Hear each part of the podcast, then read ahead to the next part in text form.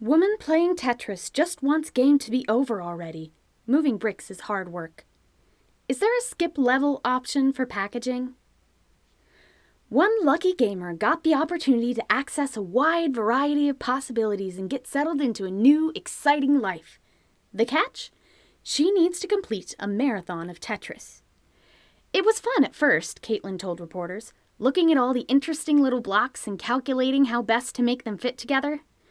She received a newer copy of the game that contained more complex block shapes, such as mostly rectangular with a few fragile bits poking out, unexpected pockets and holes, and swaddled like a tiny baby in the North Pole.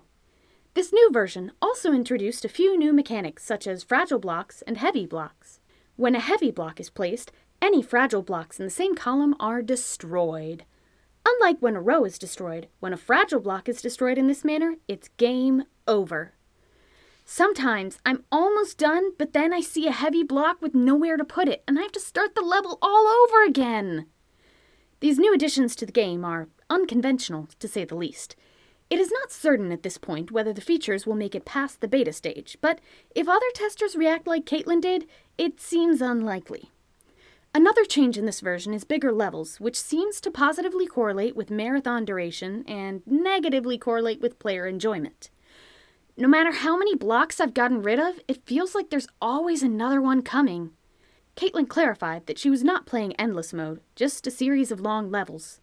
It became difficult to think of anything other than how many blocks she had left and where the next one could possibly go. After Caitlin had kept at this process for several hours, things started to get weird. It looks like they've introduced a multiplayer mode.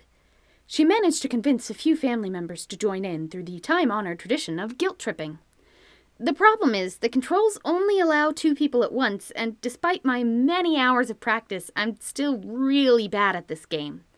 So, she mainly stood back and directed traffic.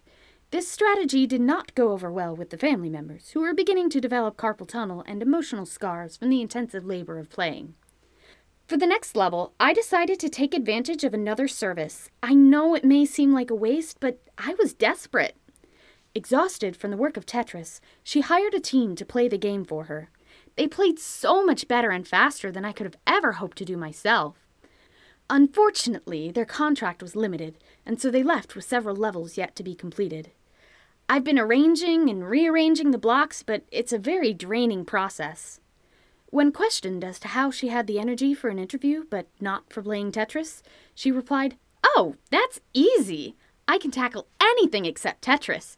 Interviews, shopping, writing, unpleasant phone calls, just so long as I don't have to play that game.